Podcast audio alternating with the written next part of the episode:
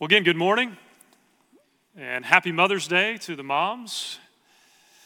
I've got a question for you.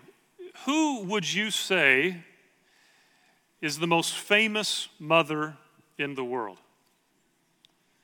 The most famous mother in the world alive today. Yeah, alive today, all right? I'm going to offer that I think the most famous mother alive today, you have to look outside the United States. I would suggest Kate Middleton as the most famous mother in the world today. She is, after all, the Princess of Wales, the wife of William, who's the future King of England. And Kate is constantly in the headlines. And Kate's children are constantly in the headlines. Just this past week, if you watched the coronation celebration of King Charles III, by the way, it was the first coronation in 70 years. It was a significant event, a spectacular event. I loved watching all the pomp and circumstance and all of that, but probably my favorite part of the entire ceremony was watching uh, Kate and William's kids.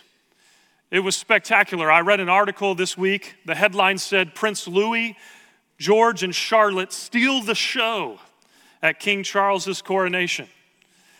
I love watching those kids, especially Prince Louis, this five year old boy, the grandson of the king. It was awesome watching him during this real serious event.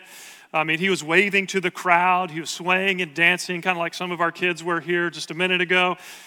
Um, but also at a certain point, Prince Louis, he was spotted yawning there in Westminster Abbey and he was quickly whisked away by his nanny and just disappeared from the ceremony. Um, but it was incredible. I love when, uh, just watching those kids, it was fantastic. But the truth is, it's cute when the five year old grandson of the king doesn't quite understand or recognize the majesty before him. But it's not so cute when adults do it, right? I mean, when you're in the presence of majesty, it's expected that people show some respect. And if that's true for King Charles III, how much more infinitely true is it when in the presence of true divine majesty, the King of Kings, the Lord of Lords? But sadly, what we're going to see together this morning in Mark chapter 2 and into Mark chapter 3 is that the religious leaders of Jesus' day, the people who should have recognized the majesty of Jesus, instead they choose to challenge him. I want to invite you to open your Bible to Mark chapter 2 and take out your outline as well from your bulletin. And you can see we're going to look at five challenging questions here in Mark chapter 2 and into Mark chapter 3. These five challenging questions are what really advance the storyline, the narrative here in Mark chapter 2 and Mark chapter 3. Five challenging questions challenging Christ about forgiving sin, challenging Christ about eating with sinners, challenging Christ about fasting, challenging Christ about the Sabbath. And then finally, number five on your outline, we will see a challenging Christ. But grab your Bibles, open up with me. Let's look first at number one on your outline challenging Christ about forgiving sin. Mark chapter 2, let me read for you verses 1 through 4. John Mark tells us when he, Jesus, had come back to Capernaum several days afterward, it was heard that he was at home. And many were gathered together so that there was no longer room, not even near the door, and he was speaking the word to them. And they came, bringing to him a paralytic carried by four men. Being unable to get to him because of the crowd, they removed the roof above the door, which they had dug an opening, and they let down on the pallet the paralytic where he was lying. I want you to stop right here for a second and just imagine this scene in your mind. This really piggybacks off what we saw last week at the end of Mark chapter 1. Remember, Mark chapter 1, it ends by showing the rise in Jesus' popularity among the people. Everywhere Jesus goes, more and more people surround him. They want to see what's going on in and around Galilee with this new man, Jesus. The popularity of Jesus is rising and rising and rising, and we're reminded of that here yet again now in verse 1 of chapter 2. He's back in Capernaum, and there's so many people, verse 2, gathered together, there's no longer room, not even near the door. And notice, Mark reminds us yet again, Jesus is speaking the word to them. And there in the middle of this chaotic scene with more and more people surrounding Jesus there in Capernaum, now enters this amazing scene where this paralytic is carried in by his four friends. But John Mark tells us that they're not able to get to Jesus because of the crowd, because of the multitude of people, so they go up to the roof, they dig a hole in the roof, and they lower the paralyzed man in through the roof to where Jesus is. Again, this is, this is an amazing scene. As these four friends lower their paralyzed friend down through the roof just to get to Jesus. But what I want you to notice is Jesus' surprising statement to the man, verse 5. John Mark tells us in Jesus, seeing their faith, said to the paralytic, Son, your sins are forgiven. Your sins are forgiven. Now, we might expect, because the man is paralyzed, we might expect Jesus just to jump to the healing, right? That's what he's been doing all thus far.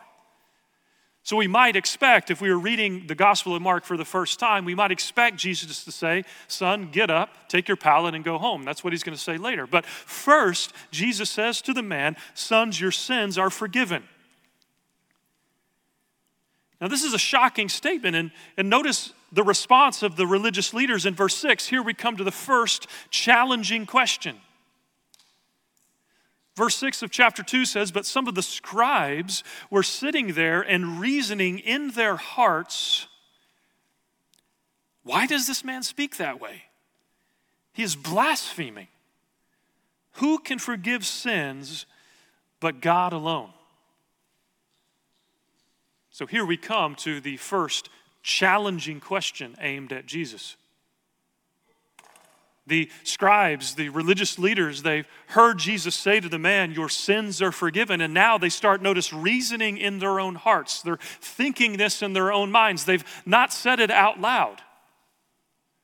They're reasoning in their hearts. Why does this man speak that way? He's blaspheming. Who can forgive sins but God alone? They accuse here Jesus in their minds, they accuse Jesus of blasphemy because only God can forgive sins. So if Jesus is claiming the authority to forgive this man's sins, then he must be claiming to be God. And so, for that reason, in their hearts, they're reasoning in their own minds and they're accusing Jesus of blasphemy. So, notice what happens as a result, verse 8. Immediately, there we see that word again. Immediately, Jesus, aware in his spirit that they were reasoning that way within themselves, said to them, Why are you reasoning about these things in your hearts? Which is easier, to say to the paralytic, Your sins are forgiven, or to say, Get up, pick up your pallet, and walk? But so that you may know that the Son of Man has authority on earth to forgive sins. He said to the paralytic, I say to you, get up, pick up your pallet, and go home. And he got up and immediately picked up the pallet and went out in the sight of everyone, so that they were all amazed and were glorifying God, saying, We have never seen anything like this. Don't you wish you could have seen this? Like, this is absolutely incredible. Jesus demonstrates his authority not only to forgive sins, but he demonstrates the authority to heal this man. Jesus really does three amazing things here in these verses to demonstrate his authority. He forgives the man his sins. He heals the man. And Jesus also hears the secret thoughts in the minds of the Pharisees. Jesus claims the authority to forgive sins, he demonstrates the authority to heal the paralytic, and he demonstrates the authority to know the secret thoughts of the religious leaders. This is amazing, right? This is we all the evidence they should have needed to know that they were in the presence of divine majesty. But sadly, what we see here, and we're going to see throughout this section, is that the religious leaders, they are in the presence of divine majesty, but instead of recognizing it, they challenge Jesus. And sadly, their challenging of Jesus does not stop here. Let's take a look at number two on your outline challenging Christ about eating with sinners. Notice Mark chapter 2, first verses 13 and 14. And he went out again by the seashore, and all the people were coming to him, and he was teaching them. Notice again, John Mark reminds us that more and more people are coming to be around Jesus, and more and more Jesus is teaching them. Verse 14, as he passed by, he saw Levi, the son of Alphaeus, sitting in the tax booth. And he said to him, Follow me. And he got up and followed him. Here we see the calling of Levi, or also known as Matthew, the son of Alphaeus. Now, John Mark reminds us, he tells us that Levi is a tax collector. He's a tax collector in the service of Herod Antipas, who is the ruler of Galilee. And such persons, like tax collectors, they were especially despised. They were considered to be traitors by their fellow Jews because they helped collect funds for their Roman oppressors. In the Talmud, tax collectors are lumped together with murderers and thieves. This is the scum of the earth if you're a first century Jew. And if Levi was a tax collector in Capernaum, then he was almost certainly well known and despised by the other followers of Jesus Simon, Andrew, James, and John. But shockingly, Jesus here calls Levi or Matthew to follow him. And not only that, but notice what happens next in verse 15. And it happened that while he was reclining at the table in his house, in Levi's house, and many tax collectors and sinners were dining with Jesus and his disciples, for they, there were many of them, and they were following him.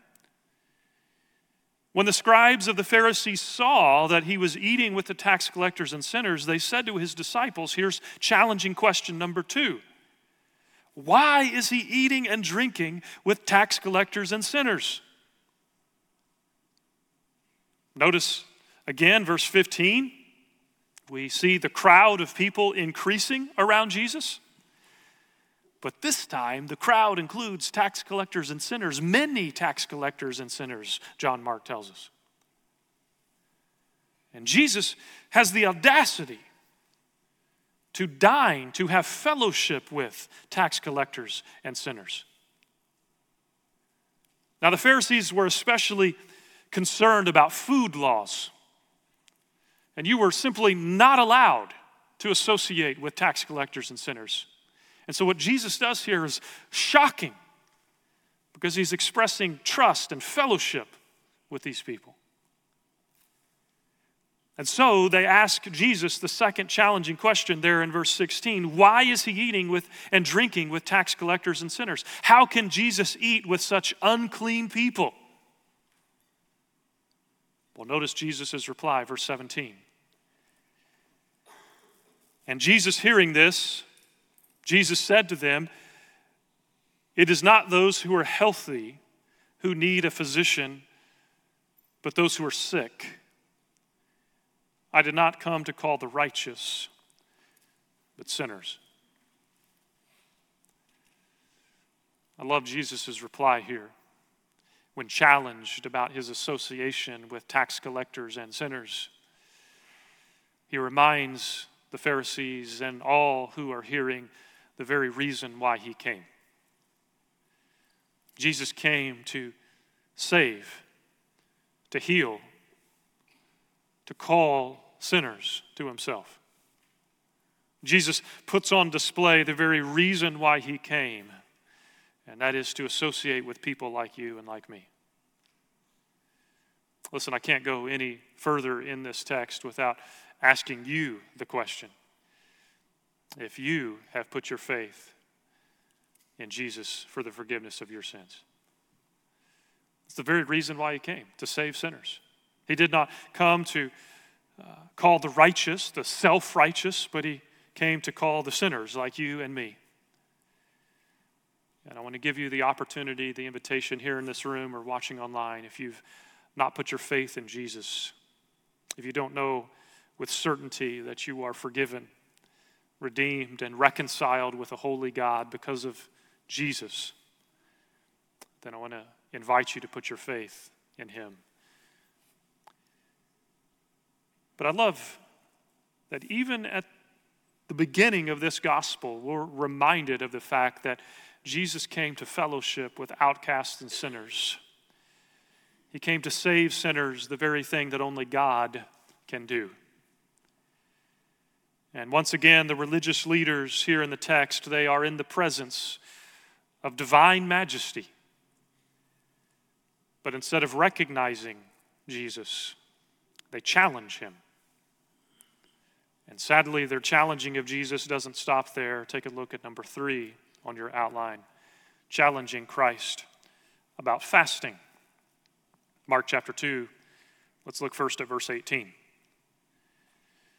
John's disciples, that is John the Baptist, John's disciples and the Pharisees were fasting.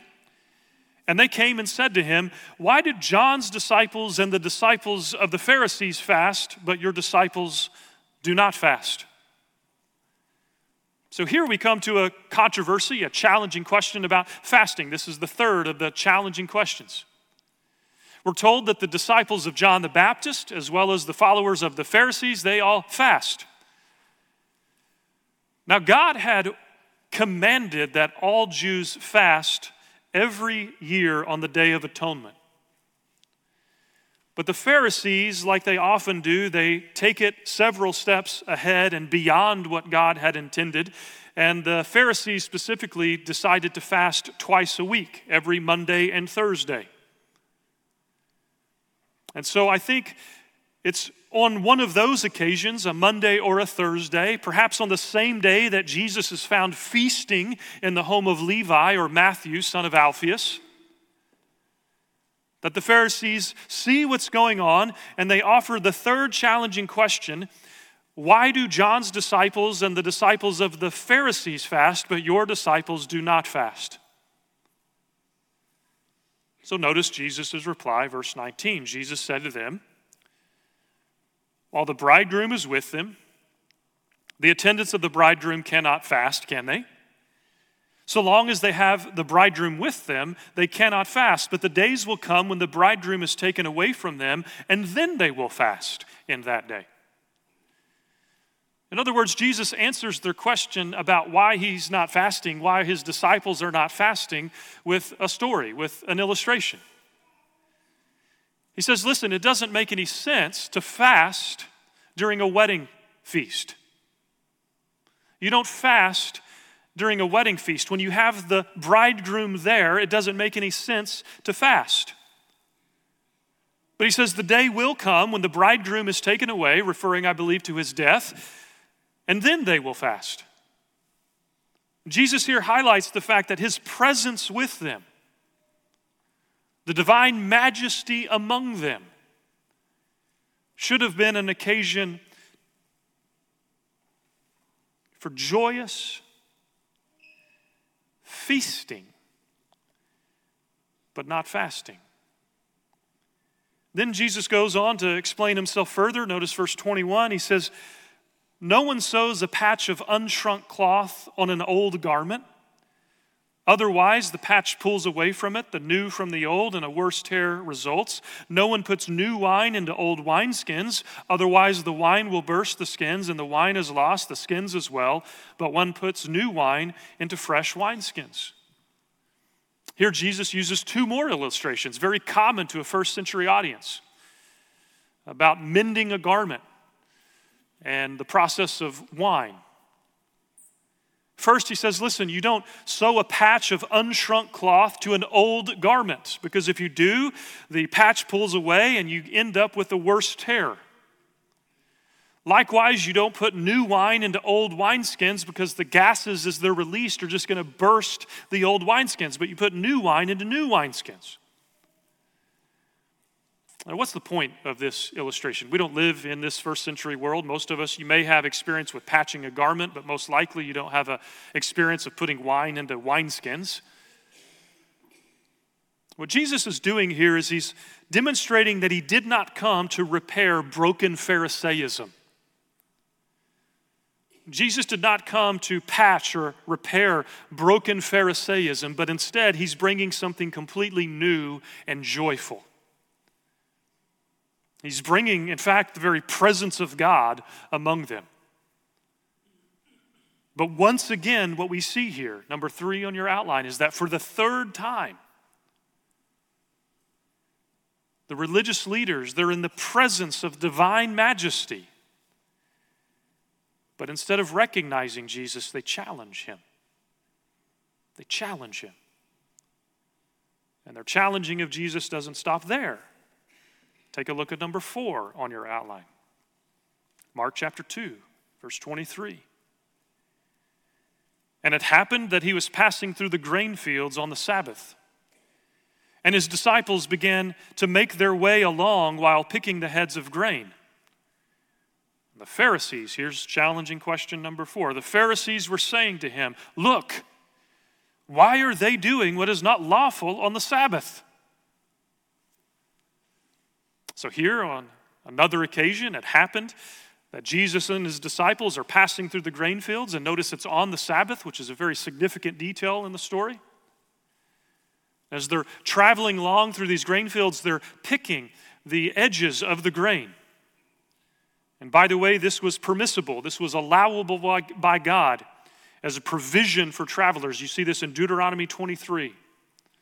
God allowed the edges of the grain fields to be picked for those who were traveling. The problem is the Pharisees viewed this as reaping or working on the Sabbath. And so they here in verse 24 demand an explanation from Jesus. The challenging question we see is why are they, your disciples, doing what is not lawful on the Sabbath according to their rules. So notice Jesus' reply. Verse 25, he says to them, Have you never read what David did? When he was in need and he and his companions became hungry, how he entered the house of God in the time of Abiathar the high priest and ate the consecrated bread, which is not lawful for anyone to eat except the priests and he, David, also gave it to those who were with him. So here, Jesus answers their fourth challenging question by now, referring to David, King David in the Old Testament. You see this story, by the way, in 1 Samuel 21. In the days of Abimelech, who was the father, and Abiathar, his son, David enters the tabernacle court. He's hungry, he and his travelers are weary. He asks for the consecrated bread, and the priest allows him to eat it because he recognizes that human need was more important in that moment. So here, Jesus, as he's answering the question, the challenging question of the Pharisees, he refers to David's action in the Old Testament. But then notice what he says in verse 27 and 28. This is the real kicker here. Jesus then said to them, The Sabbath was made for man, and not man for the Sabbath. So the Son of Man is Lord even of the Sabbath. All throughout these verses, we've seen Jesus' demonstration of his authority his authority to forgive sin, his authority to heal. And here he's claiming authority over the Sabbath. Remember, the Pharisees had all of these rules surrounding what could and could not be done on the Sabbath. But here Jesus reminds those listening that God's gift of the Sabbath was not meant to be burdensome, but it truly was meant to be a gift. The Sabbath was made for man's benefit, you could paraphrase, not man for the Sabbath. But then the real kicker is in verse 28. He says, The Son of Man is Lord, He has authority even over the Sabbath. This is the fourth time now that the religious leaders are in the presence of divine majesty, the Son of Man. And yet, instead of recognizing Jesus' authority, they challenge him. Now, let's take a look at number five on your outline. Here we see a challenging Christ. This starts in Mark chapter 3, verses 1 and 2. John Mark tells us he, Jesus, entered again into a synagogue, and a man was there whose hand was withered. They were watching him to see if he would heal on the Sabbath so that they might accuse him. Now, we find ourselves here in a similar scene. Jesus is in another synagogue in and around Capernaum, in and around Galilee. And John Mark tells us that there in that synagogue service, there was a man whose hand was withered.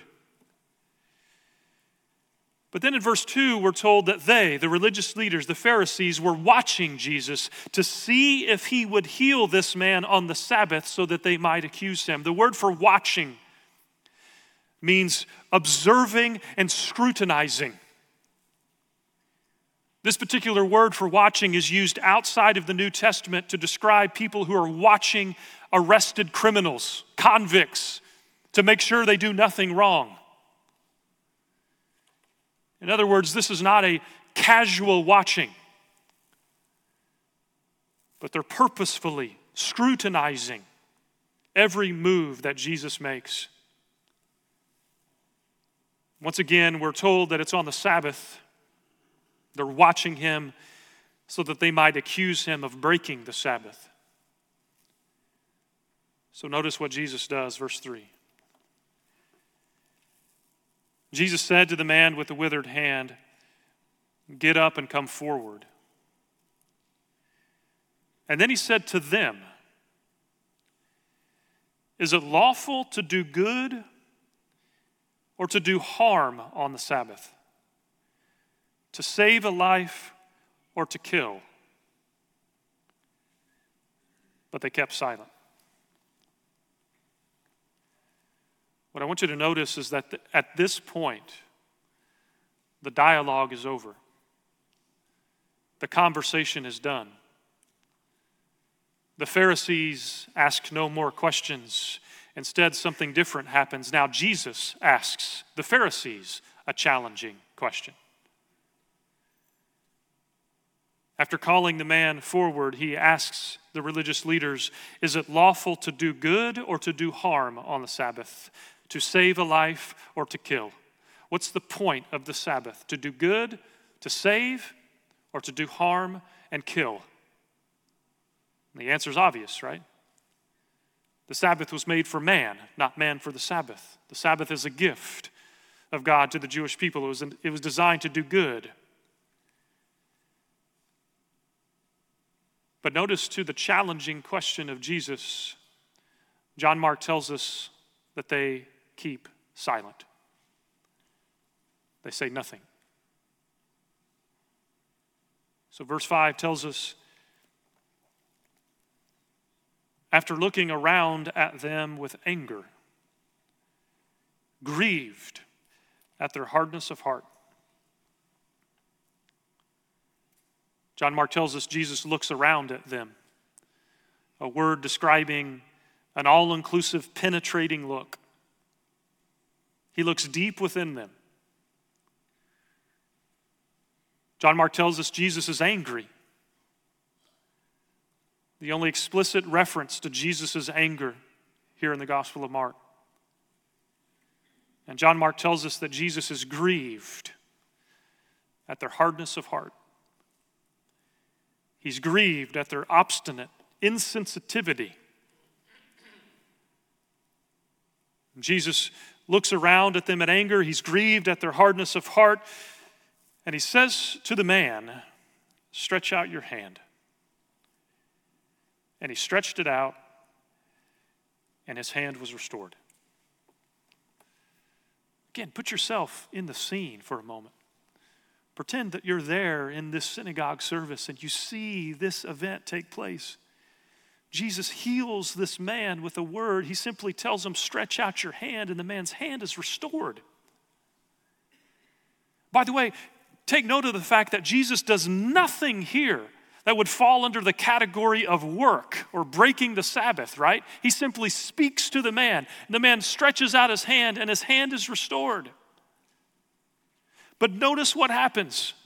Verse 6 Instead of rejoicing, at the divine majesty in their presence. Instead of rejoicing over what God has done, the Pharisees went out and immediately began conspiring with the Herodians against him as to how they might destroy him. Now, under normal circumstances, the Pharisees and the Herodians would have nothing to do with one another. The Pharisees, of course, were the strict religious observers, following the letter of the law and everything, and even beyond it. The Herodians were the political compromisers. They conspired with Rome. The, these two parties, these two groups of people who, under normal circumstances, had nothing to do with one another, now conspire together proving the enemy of my enemy is my friend. And notice they conspire together as to how they might destroy Jesus. The irony, of course, is that this is done on the Sabbath. And Jesus raised the question. Jesus just raised the question is it the Sabbath designed to do good or to do evil, to save a life or to kill. And here, the true Sabbath breakers, the Pharisees and the Herodians, begin conspiring with one another as to how to destroy Jesus. So now, for the fifth time, the fifth cycle, we see here that Jesus' presence, his divine majesty, the religious leaders, instead of recognizing him, now they seek to destroy him. So, again, put this in contrast with what we saw last week. Last week was super encouraging. It's building up Jesus' popularity everywhere he goes. He's teaching, he's healing, and the crowds are pressing in around him. More and more people want to be around Jesus. As Jesus teaches and preaches and heals, his popularity, popularity soars. But here, Mark chapter 2, beginning of Mark chapter 3, it's kind of a downer passage, right? Because Jesus is doing the same stuff. He's teaching, he's healing, but what we see here is that as Jesus is teaching and healing, his controversy, his conflict with the religious leaders also rises. So, what do we do with a passage like this? How do we apply Mark chapter 2 and beginning of Mark chapter 3? Well, once again, I propose to you we need to ask three questions. As we look at these verses, this five cycles of challenging questions, three questions we need to ask. Number one, what did Jesus do here? Number two, how did the people respond to what Jesus did? And then number three, how should we therefore respond to what Jesus did? So, first, what did Jesus do? Once again, just like last week, we saw that Jesus was teaching and preaching. We saw that Jesus was healing. We saw that Jesus is saving sinners. We see Jesus demonstrating his authority over all aspects of Jewish faith and life. But how did the people respond to what Jesus did? Here, Mark chapter 2 and Mark chapter 3 really focuses in on the response of the religious leaders. So, how did the religious leaders respond to what Jesus did here? Well, instead of recognizing that they were in the presence of divine majesty, instead of accepting Jesus' authority, they instead challenge Jesus' claims of authority and end up conspiring to destroy him. So, the third question we should ask is how should we, therefore, respond? As we see what Jesus does here in Mark 2 and 3, as we see how the people, the religious leaders, wrongly react against and challenge Jesus' authority over their life, should raise the question for you and for me how do we respond to Jesus' claims of authority? To put it another way, let me ask you a challenging question. How do you challenge Jesus' claims of authority over your life? See, the Pharisees aren't the only ones to do this. Since Genesis 3, human beings have been challenging God's authority over our life. You do it, I do it, we all do it.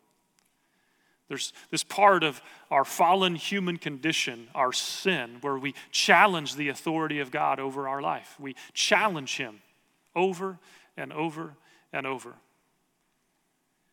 And those of us most skilled at challenging the authority of God over our life do it by hiding behind religious ritual, and legalism, just like the Pharisees do here. We excuse our insubordination to the authority of Jesus by hiding behind man made religion. But I think what we see here in Mark chapter 2 is that God's rule, Jesus' rule, challenges every other claim to power and authority. Jesus challenges every other claim to power and authority, even ours, over our life. Because he's the Son of Man, the one who has the authority on earth to forgive sins because he has the one authority over all things in heaven and on earth. He has authority over you and over me as well. One commentator said this, I love this statement. He said, The wonder of this passage is not that Jesus was eventually rejected by the religious leaders, but that he was not rejected and killed sooner. The wonder, really, when you think about it, is not that Jesus was rejected and killed by the religious leaders, but that they didn't do it sooner. Because that's what we do when someone claims authority over us is we challenge it, we push it off, even to the point of killing him off. Listen, this is a downer of a passage.